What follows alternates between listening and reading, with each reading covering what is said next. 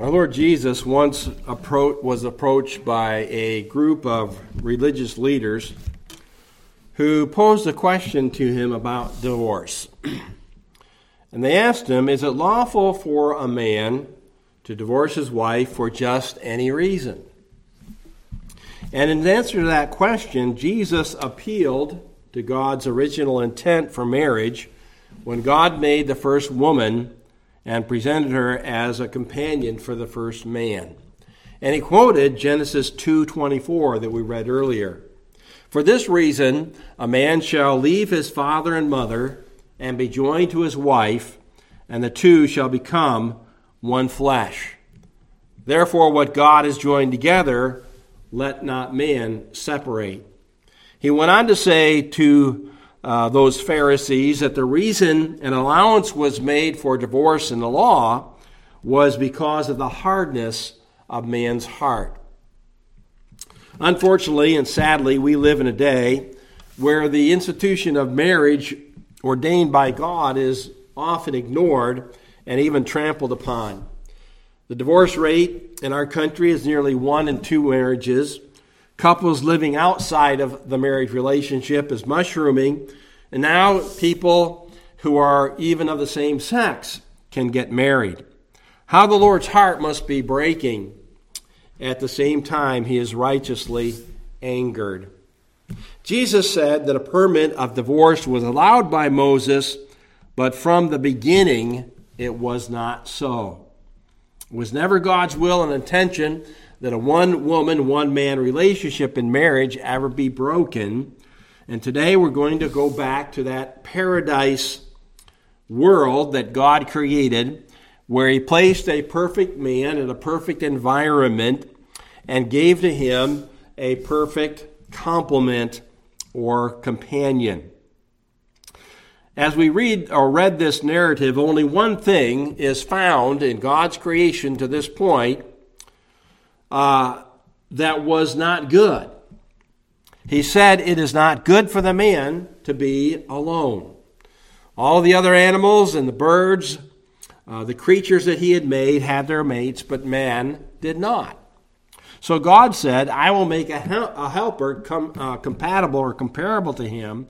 And the Lord turned a not good situation into a very good situation. It does us well to be reminded from time to time of God's goodness in establishing the principle of marriage. It fulfills our need of human companionship, a lifetime partner with whom we can serve God and start a new family who will worship Him together. Marriage is among the greatest blessings and is even used as a picture of Christ's relationship to His church. So let's ask God's blessing on His Word today. Our gracious Heavenly Father, we are thankful this morning for your goodness and for your greatness and for your mercy and your grace. Lord, we're thankful that we know our origins. We know that we came from you.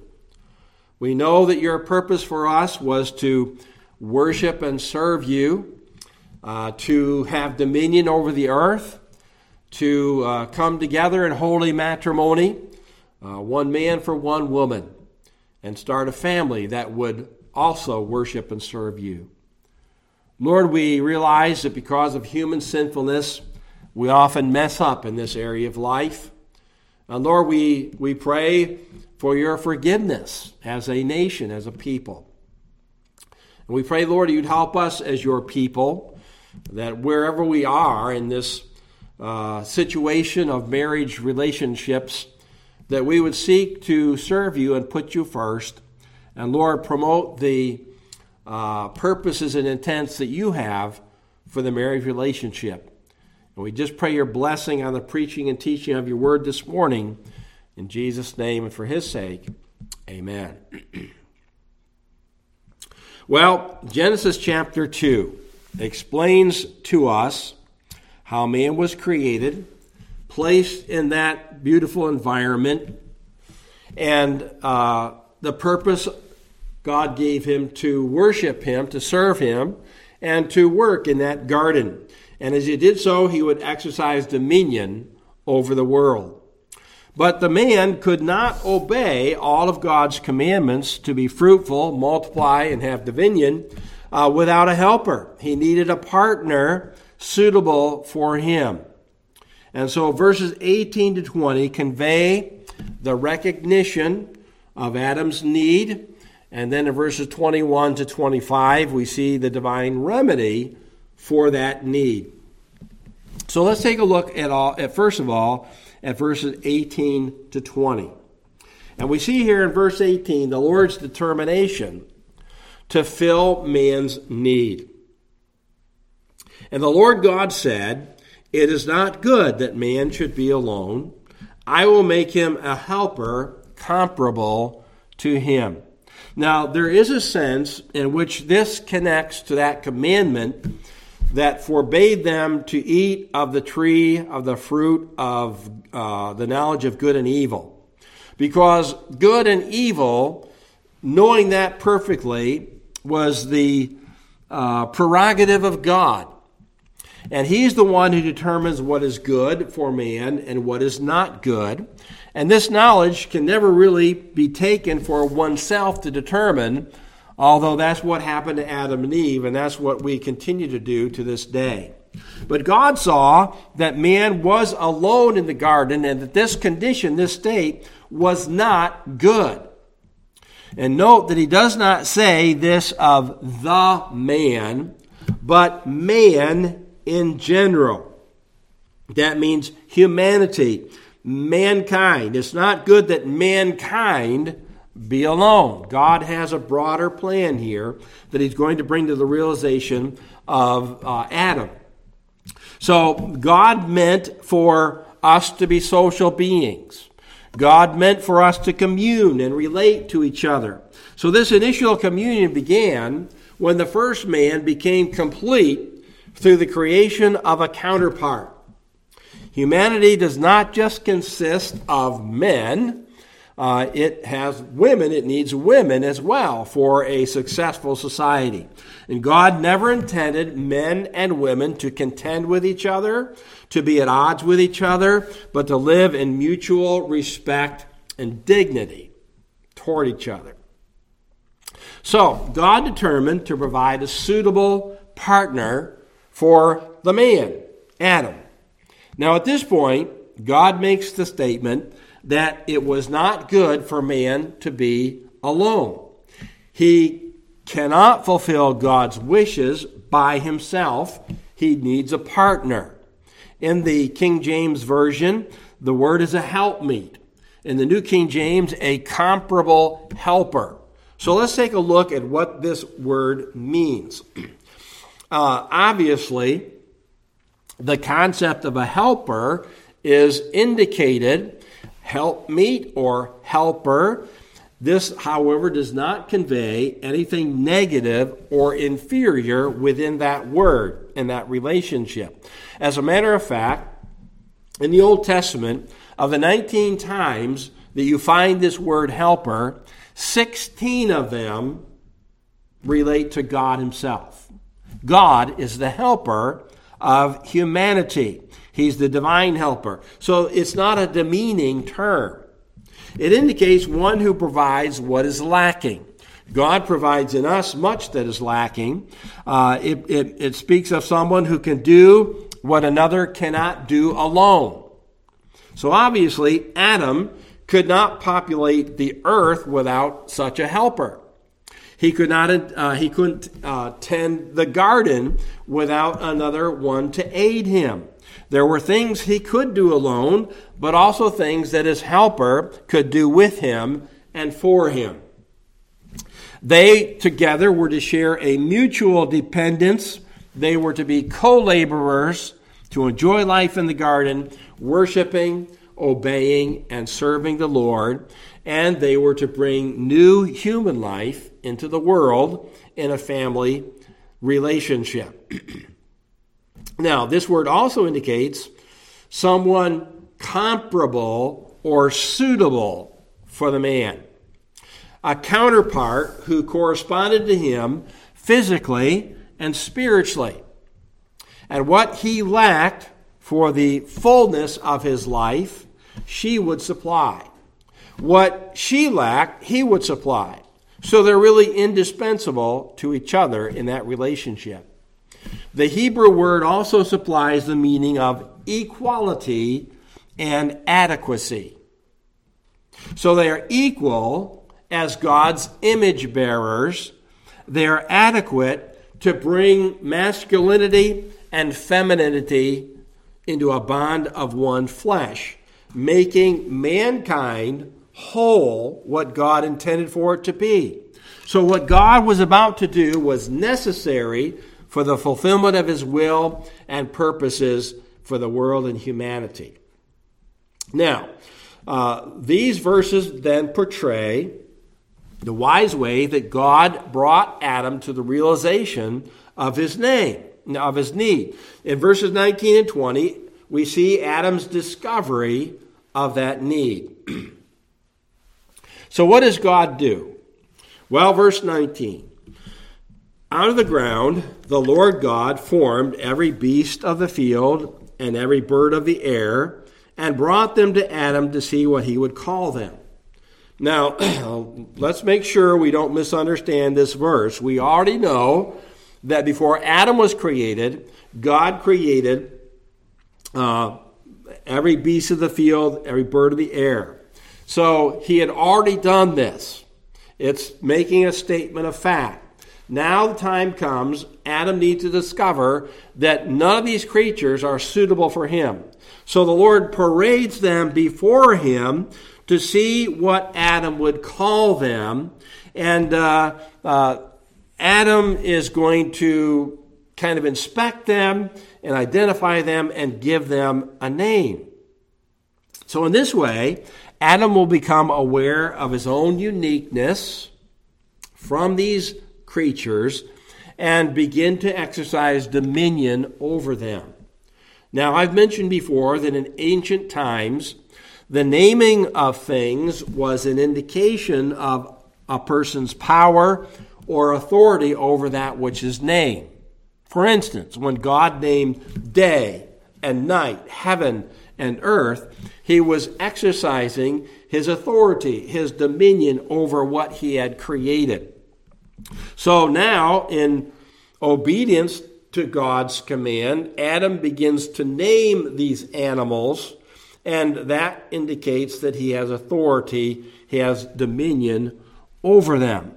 Now, some object that Adam could have named all of these creatures in less than a day's time.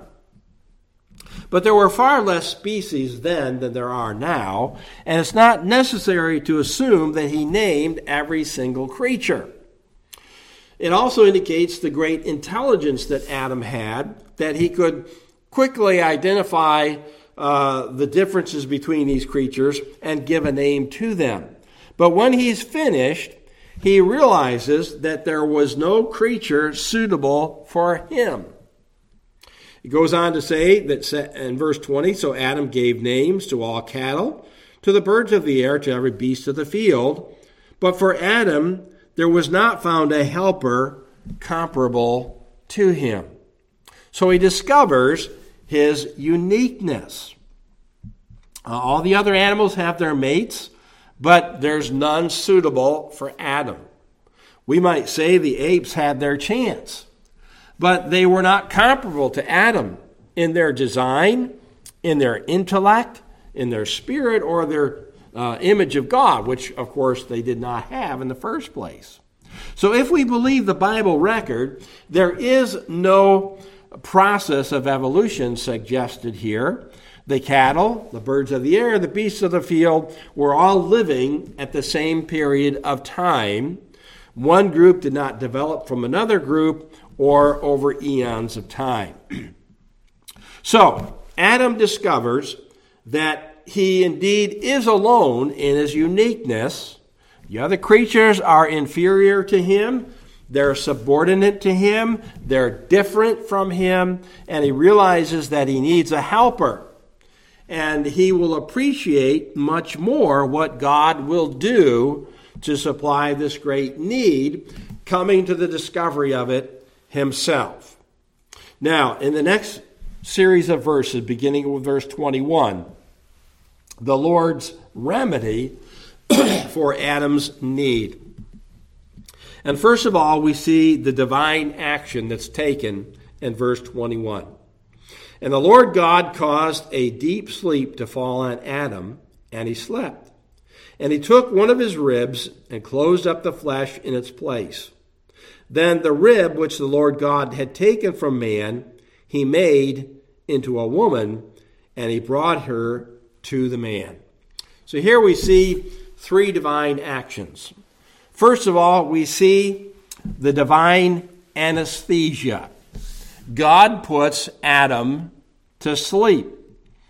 Uh, if you've ever gone through an operation, uh, because of the uh, prodding in your body that's going to go on, you are put to sleep. You are given anesthesia. Uh, when I had my operation, I remember going in the operating room, seeing a few people in there, starting to say hello to them, and boom, I don't remember anything after that. Uh, and, and I'm thankful that I don't. But that's the way it is. So in this situation, God puts Adam to sleep. Adam's going to be passive. He's not going to really have anything active to do with uh, this operation of the Lord. As he uh, uh, is going to operate to bring another person into being who will correspond to Adam in every way. God will provide the perfect partner that he needs. One commentator uh, said this The sleep preserves for the man the mystery of her creation and the subsequent surprise at her appearance. Some have even suggested that this may also be symbolic of, of death, that Adam's sleep is a figure of laying down one's life for another. And perhaps it's a picture of Christ laying down his life for his bride, the church, which derives its life from him. Eve derives her life from Adam. Adam goes through, in a sense, a, a death sleep for her to come into being. So we can see the possible relationship there between Christ laying down his life for us, his church. And without the man, the woman could not have been formed. But from the woman, all future men would be born. So, this is conveying to us the vital interconnection between men and women that's even alluded to in the New Testament. So, we have uh, anas- uh, the divine anesthesia, where Adam is uh, put to sleep for a duration of time. Then in 21b, uh, we have the beginning of the divine surgery. Now, we've been told the animal kingdom and Adam were formed from the dust of the ground. The woman, however, was formed from the man. Both were made from pre existing materials, but the woman was only indirectly then related to the earth because she comes from man. And perhaps this indicates the dignity of the woman uh, and her unusual creation. Now, the woman is taken from the man's side. God, it says here, he took one of his ribs and closed up the flesh in its place.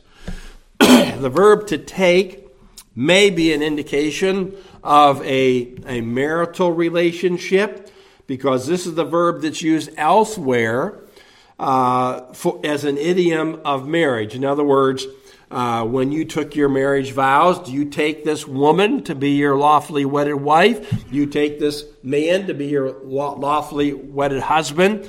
That same usage is found in the Old Testament where someone takes to himself a wife. So it's the same verb. It's also interesting that the word rib is translated 35 times in the Old Testament as side. This is the only place where the term rib is used. So the Lord took flesh, not necessarily just the rib, from the side of Adam, He took his flesh, he took his bone, and from that he made his partner. Matthew Henry, you probably have heard uh, a statement that he made uh, that uh, is pretty much out there, but let me, let me uh, state that for you. He said, The woman is not made out of his head to top him, not out of his feet to be trampled upon by him, but out of his side to be his equal with him, under his arm to be protected, and near his heart to be beloved. I think that's a pretty good uh, description. And then another commentator said this just as the rib is found at the side of the man and is attached to him, even so the good wife, the rib of her husband, stands at his side to be his helper counterpart, and her soul is bound up in his. And uh, truly, they were soul mates, as husband and wife ought to be. So, we have the divine anesthesia, the divine surgery, and when everything is finished, we have the divine presentation of Adam's bride, so to speak. Verse 22. Then the rib which the Lord God had taken from the man, he made into a woman, and he brought her to the man. He presented her to the man. Now, when you go through a wedding ceremony, usually the bride is going to be escorted down the aisle by whom? By her father, for father's living. Uh, so God the Father Creator presents the woman he has made to Adam as the bride, his perfect counterpart. So perhaps there, that's where we get the idea of the father giving away the daughter as bride to her husband. Uh, the father has brought her into existence, just as God brought Eve into existence. The father has the authority to give the bride away. And we see all this coming together here as God the Father presents to Adam his new wife. And he's brought her into being and willingly gives her away to her husband.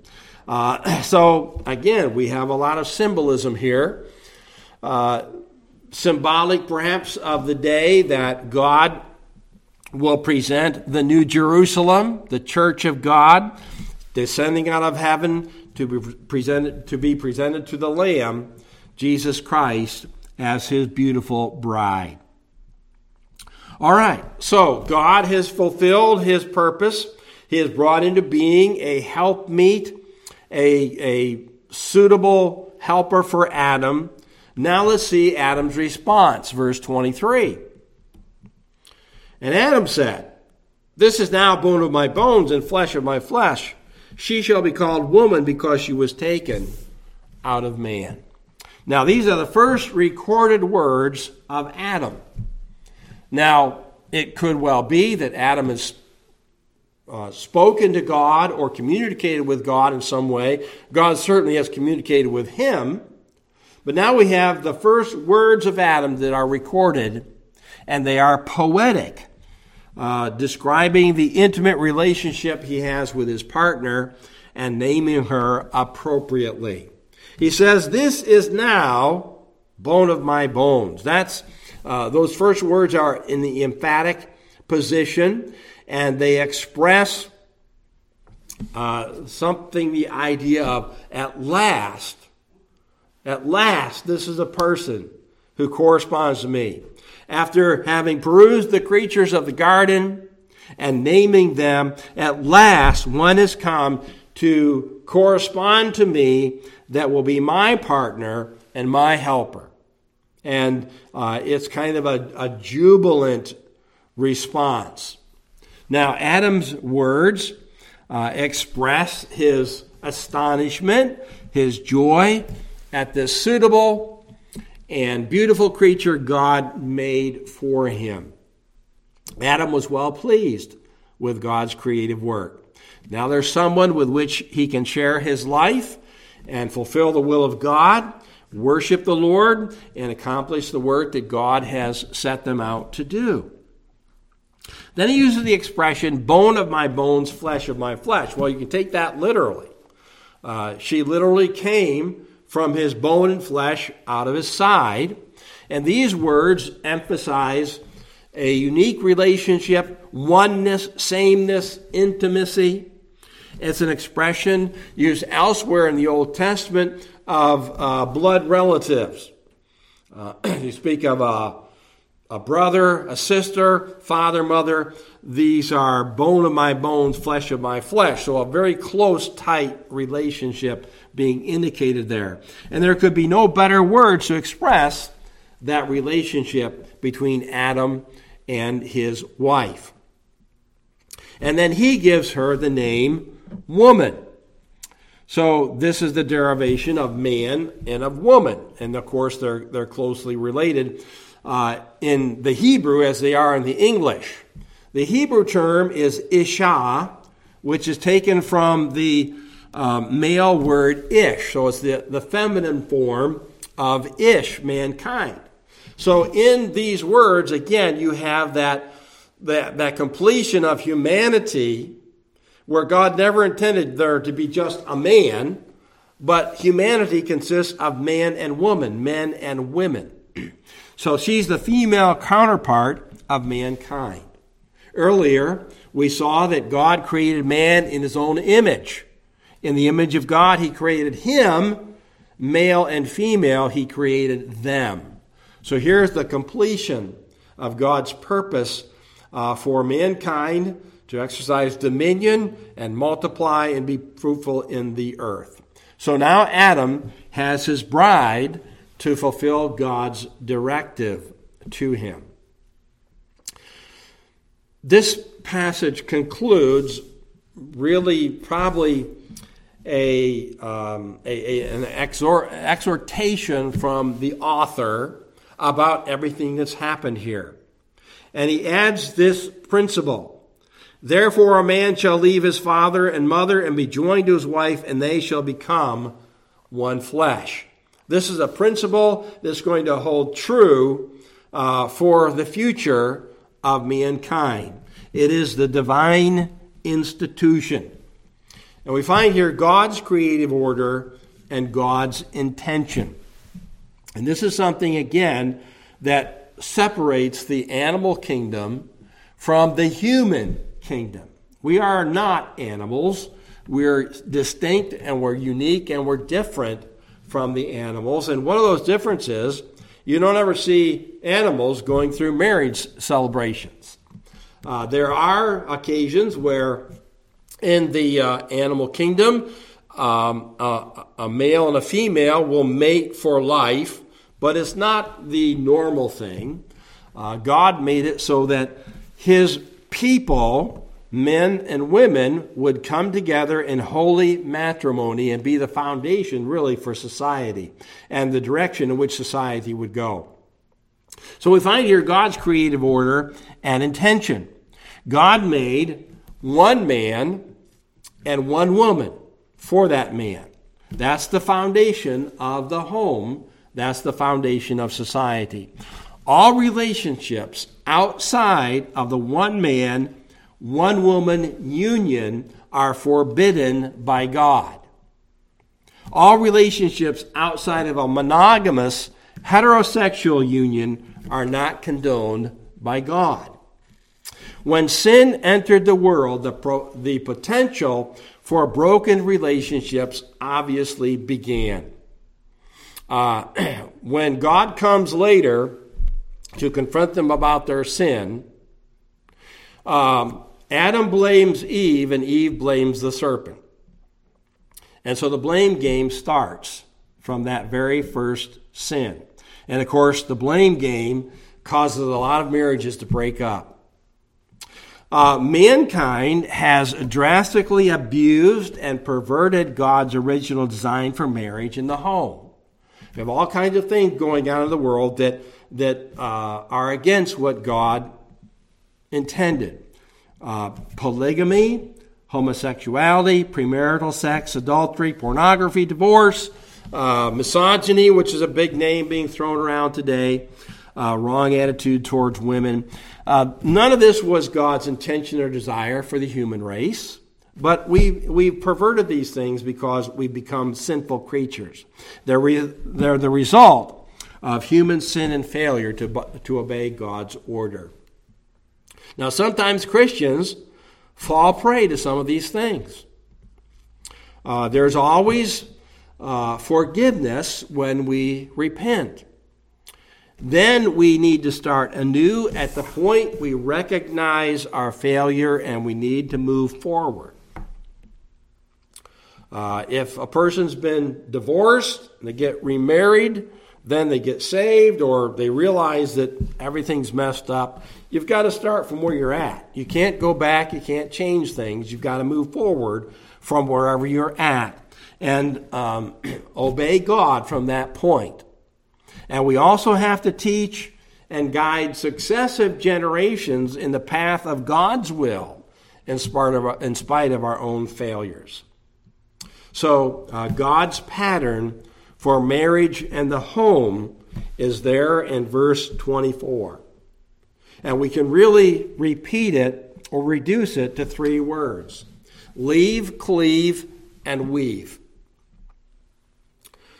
Our author tells us, therefore, as a result of this original situation, a man shall leave his father and his mother you have to leave your home, the, the former authorities that you were under, and begin your new family. Uh, this does not necessarily mean leaving in a geographical sense. In Hebrew society, children seldom move far from their paternal roots, and they might even have, have shared portions of a large home. But what it does mean is that the man becomes the head of a new home, a new family. He's no longer under the authority of his parents, nor are his, uh, is his wife to her parents, but they're under the authority of Christ. And he's responsible to lead his family in the worship of God, to serve and obey the Lord, and be involved in work that will provide for that family and will help others as well.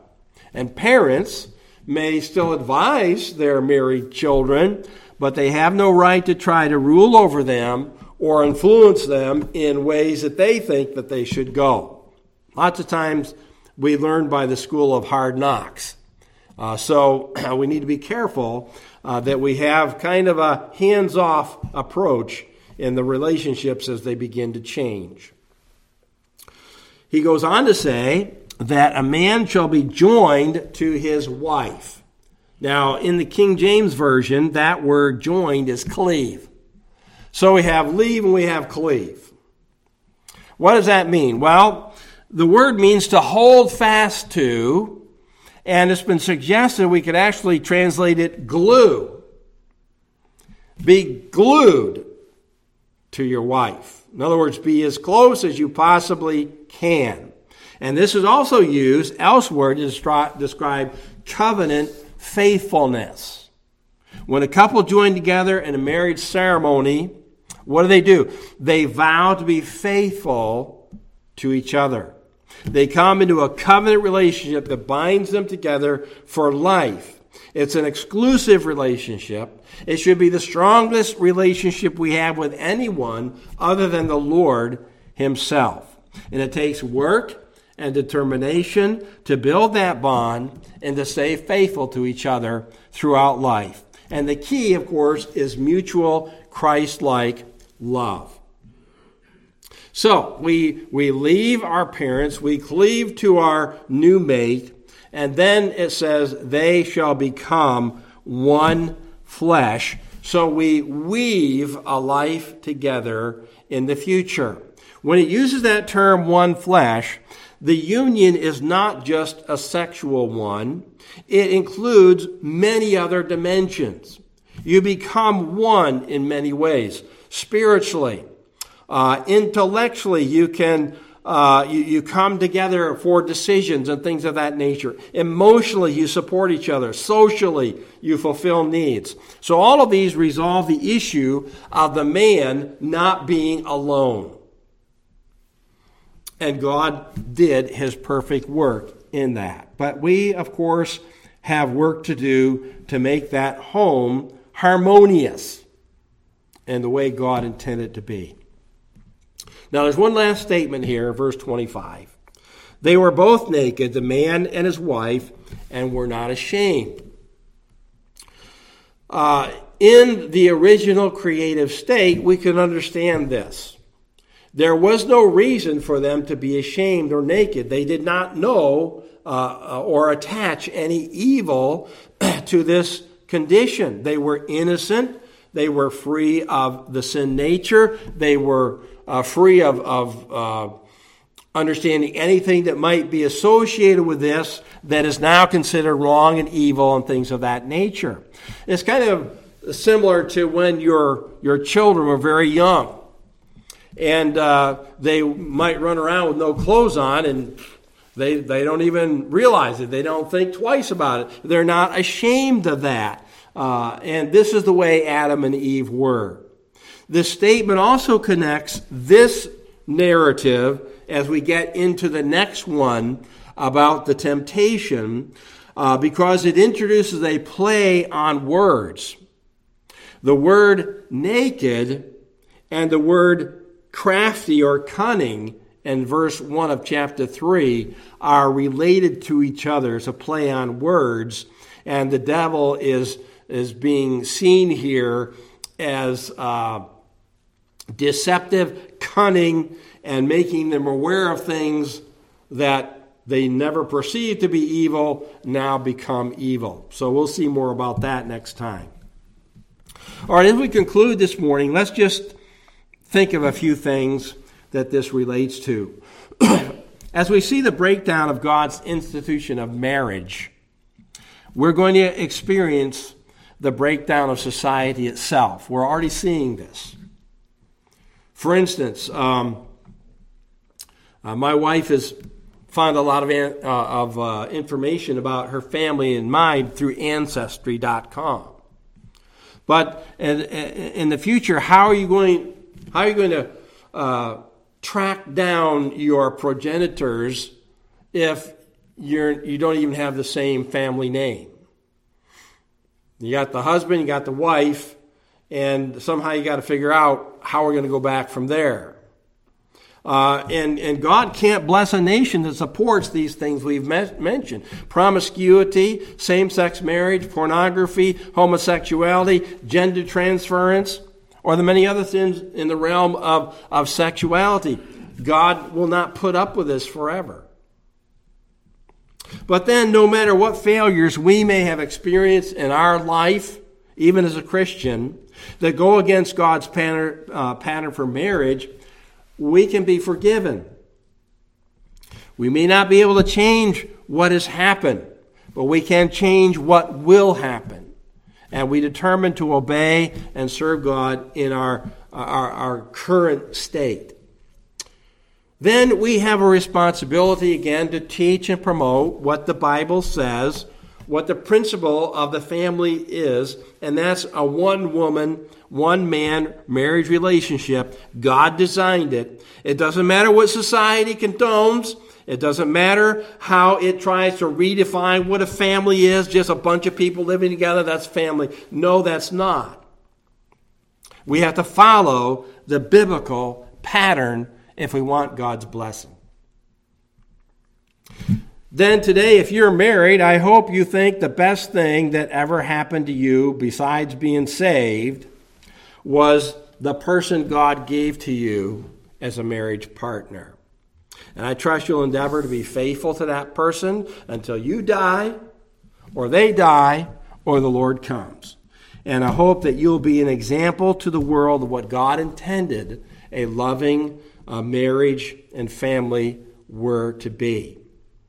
And then, before the day ends, why don't you tell your spouse how much you appreciate them?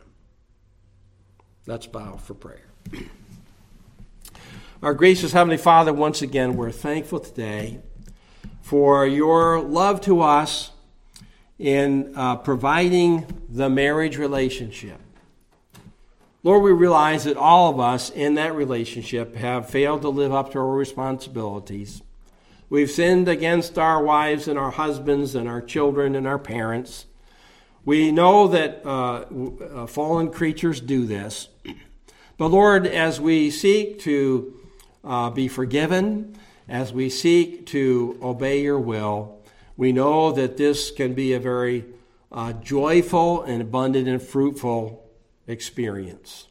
And we pray, Lord, you help us, and no matter what condition we are today, to determine to serve you and do the best we can to have a family that will serve you as well. Bless these truths to our hearts, we ask in Jesus' name. Amen.